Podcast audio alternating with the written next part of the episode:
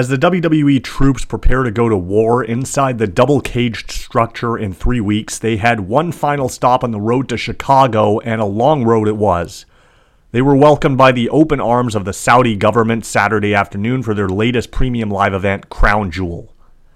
Just when I finally started getting used to the idea of a Saturday pay per view, I'm still not quite adjusted to the idea of wrestling on Saturday afternoon again. I know it sounds weird because I'd imagine that's what we all grew up with, but it's just been such a long time since we've had to watch pro wrestling on Saturday afternoon so regularly. It does kind of make me feel like a kid again, except now with responsibilities and other priorities. I kind of prefer getting my other stuff out of the way first and then unwinding with an adult beverage and some snacks in the evening as I consume several hours of pro wrestling action.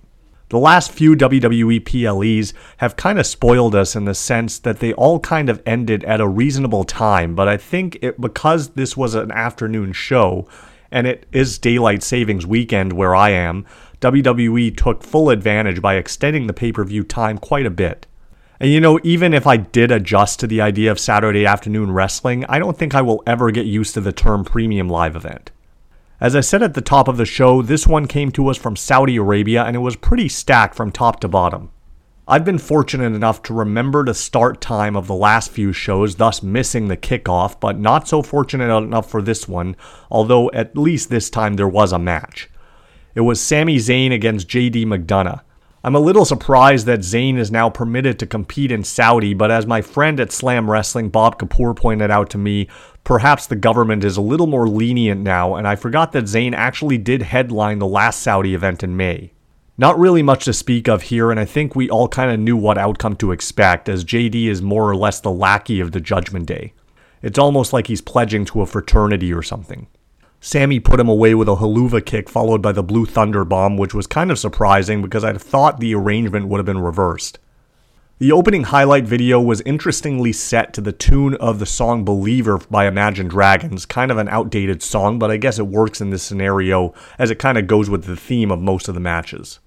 Wade Barrett and Michael Cole are on commentary, and Cole might have had a few decent performances lately, but this wasn't one of them.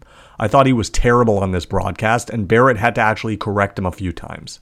The World Championship match between Seth Rollins and Drew McIntyre would be starting the main card, and I've never been a fan of them announcing the order of matches ahead of the event. Part of the enjoyment for me as a kid was going into the show not knowing what to expect, and I feel that this announcement kind of got it off to a rough start, as it pretty well telegraphed the finish, I thought, and probably telegraphed the outcome of the main event as well. Fortunately for them, I thought the match was actually really good, and I love the story here and the subtle teases of a Drew heel turn, and the turn would actually make sense. The only thing I question is what who is supposed to be the heel though because the Saudi audience clearly favored Drew over Seth. Assuming this feud is continuing, I guess we'll see how the North American audience responds. The match picked up when Drew caught Seth off a tope attempt and hit a belly to belly throw on the floor and basically focused his attacks on Seth's back for much of the match with a flurry of offense, including a sidewalk slam into the ring apron. The announcers also kept mentioning Rhea Ripley during this match and how she was trying to basically recruit both Drew and Seth to join Judgment Day over recent weeks. This kind of reminded me of the story going into SummerSlam 92 with Mr. Perfect claiming to be the quarter of either Randy Savage or the Ultimate Warrior, and each guy had expected the other one to sell out leading into it. Seth came back later in the match with a superplex, and the one good call by Cole is noting that Seth normally transitions from that into a Falcon Arrow, but Drew blocked the attempt and hit a suplex of his own for a very close near fall. Seth later tried a buckle bomb, but his back gave out, and Drew hit a future shock DDT for two. Drew then attempted a short arm clothesline, but Seth basically spun around Drew's arm and hit a pedigree for two. Drew then went for the Claymore, only to be met head on with a super kick, and then Seth hit the stomp for two. Seth went for the Phoenix splash that I think Cole called a frog splash, but Drew avoided it. Seth managed to roll through, but walked right into a Claymore for a near fall. Drew tried another Claymore, but Seth caught him again with a super kick, and then Drew went for a third Claymore but missed, allowing Seth to hit the pedigree and final stomp to put Drew away and retain the title. Drew walked off noticeably disappointed, leaving Seth alone in the ring until the familiar music of Damian Priest hit, and I'm immediately thinking this is going to be a cash in failure if he attempts to cash in now. But fortunately, before he gets to, a hooded figure attacks him from behind and rushes Priest into the ring post. The mystery man then removes the hood and reveals himself to be Sami Zayn. This was a really good match with a kind of surprising outcome because I definitely expected a title change here. However, I do think there are more levels to the story, especially considering the aftermath, so I expect this one to continue, with Drew eventually turning full blown heel and possibly even winning the title, at least for a short run. Backstage, Drew is sitting on one of the travel cases with his head down until he looks up and sees Rhea Ripley standing there. She just kind of shrugged her shoulders as if to say, I told you so. And that led into Rhea's defense of the women's title against Zoey Stark, Shayna Baszler, Raquel Rodriguez, and Nia Jax in a fatal five way match. Rhea had kind of a special entrance here as all members of Saudi royalty, I guess, lined up on either side of the entranceway, each carrying a chalice, with Rhea walking between them. The guys, that is, not the chalices, obviously. Nia immediately ducks out of the ring as the rest of the women were kind of staring her down. There was a double pin on Zoey by Raquel and Shayna at one point, and I don't know who would have won in that situation, but Nia broke it up. Shayna then hits a German suplex on Nia with assistance from some of the other competitors, each of whom landed a shot before Shayna finally delivered the move. Nia and Rhea squared off at one point, and then there was a cool spot where Shayna had both Rhea and Raquel trapped in leg locks on the floor while securing a Kirifuda clutch on Nia from a standing position, but Zoey broke that up. There was a Tower of Doom spot, as is pretty common for these types of matches. Zoey hit the Z360 on Rhea, but Nia broke the pin, and then Raquel planted Nia with a Tejana bomb out of the corner and had a great deal of trouble keeping her up there as Nia had to noticeably help balance her weight using the ropes. The finish was kind of cool as well. I'm not sure what happened to Nia, but basically Rhea was fighting Zoey on the middle rope as Raquel tried to pin Shayna, and then Rhea hit a riptide to Zoey on top of the pile and elected to pin Shayna, who took the worst of it, so Rhea keeps the title. I think as we all expected. The only question is what's next? I think because the next three events are all gimmick heavy, they can probably get away with booking Rhea in multiple person tags or non title matches until she gets Becky at Mania next year. John Cena versus Solo Sikoa was up next in what was billed as a must win match for Cena. This was probably the weakest match on the card, in my opinion, and kind of halted the momentum of the show as it was a little slower paced. Cena immediately started targeting Solo's hand and especially his thumb, I guess in an effort to prevent him from delivering the Samoan spike, which really didn't end up working. Cena did counter an early attempt of the spike into a crossface, which Cole called an STF. They did the typical John Cena five moves of doom, but as he attempted the AA, Solo slid f- free and hit a Samoan drop for two. Cena blocked another spike attempt and hit a choke slam. Solo countered an AA and delivered a spinning solo for a near fall.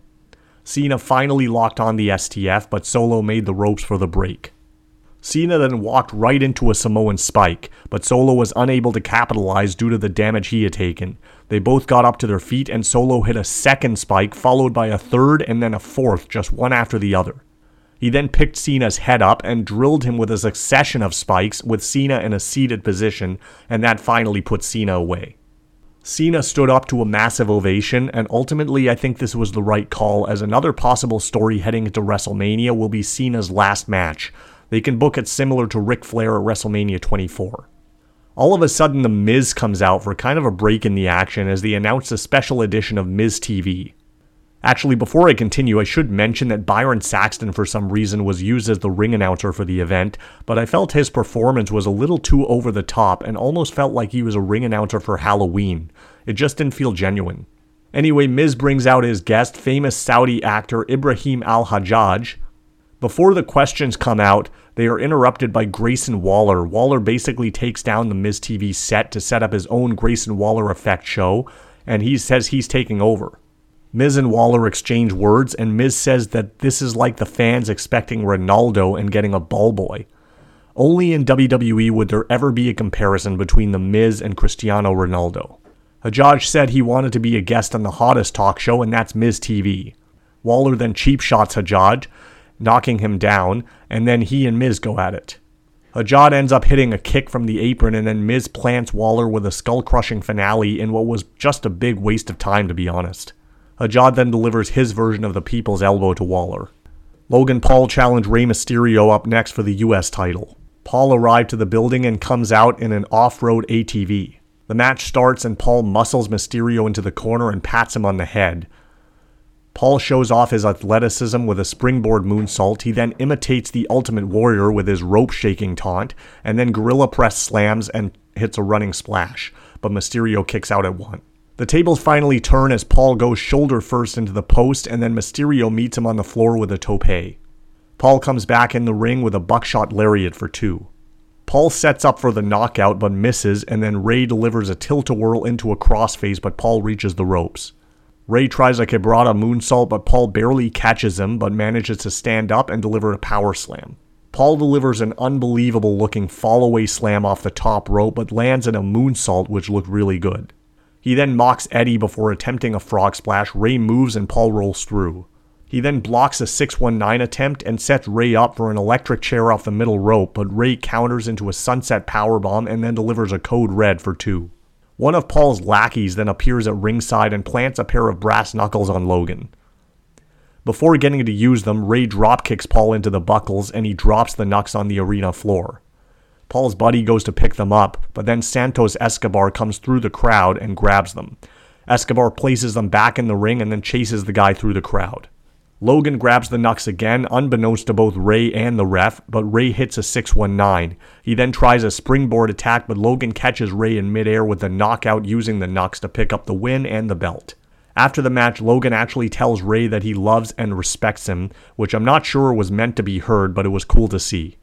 Jackie Redmond interviews Bianca Belair, who says that she used the last few weeks that she was out with an injury to train and prepare for vengeance. She said phase one started with Bayley on SmackDown last week, and phase two continues with Iyo, and she will reclaim the title. And that was the next match for the women's title with Bianca Belair challenging Iyo Sky. Bianca controlled the early part of the match until Iyo delivered a Dragon Screw leg whip and started to target Bianca's injured knee. She applied a really weird looking figure four, which almost looked more like an Indian deathlock.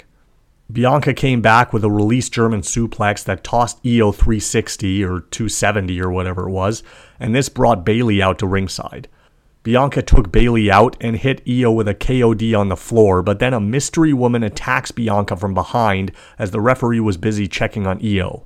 And this person is revealed to be Kairi Sane, Sane delivered a spinning back fist to Belair and then knocked her into the ring post.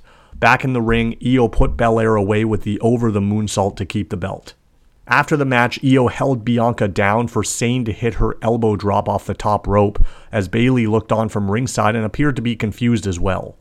This is definitely an interesting development, and we'll see what this means for Damage CTRL moving forward. Damian Priest versus Cody Rhodes was second from the top. Priest attacked Cody getting into the ring and started going after his ankle injury. Cody came back and started building momentum, but then Balor came out for the distraction, allowing JD to try a sneak attack on Cody, but Cody saw it coming and dropped JD, though the distraction allowed Priest to hit the south of heaven for two. Dominic comes out with a chair only to be met head on with a super kick from Jey Uso, who also super kicks Balor and McDonagh, and then chases them all away with a chair. Back in the ring, Cody plants Priest with a Cody cutter and then another one from the top rope. He then hits a succession of three consecutive Cross Rhodes to finally put Priest away. And that led us into the main event for the WWE Universal title with Roman Reigns defending against LA Knight. I found that this match was booked a little prematurely, and the match really wasn't great either, and kind of followed the same formula as most Roman Reigns matches. Knight had the advantage until a Heyman distraction allowed Reigns to knock Knight into the ring steps. Later on, Knight again started building momentum, but then Solo and Jimmy came out. Knight delivered a superplex, but Jimmy pulled Reigns out of the ring, and then Knight went after Jimmy, but Roman delivered a Superman punch, and then a spear, but Knight kicked out. Roman then locked on a guillotine choke, but Knight eventually countered with a hot shot and then the BFT, but Jimmy placed Roman's foot on the bottom rope for the break. Knight then assaulted Jimmy on the floor and put him through the announce table, only for Reigns to spear Knight through the barricade and then speared him again in the ring for the final three count. This was essentially the same Roman Reigns match that we've seen on loop for the last three years, and for some reason, these dumb baby faces never learn. I wasn't expecting a title change or anything, but I felt that they could have at least been a little more creative with the finish. I don't know what to even do now with either guy. I guess maybe LA could get a big win in War Games, but this halts his momentum significantly.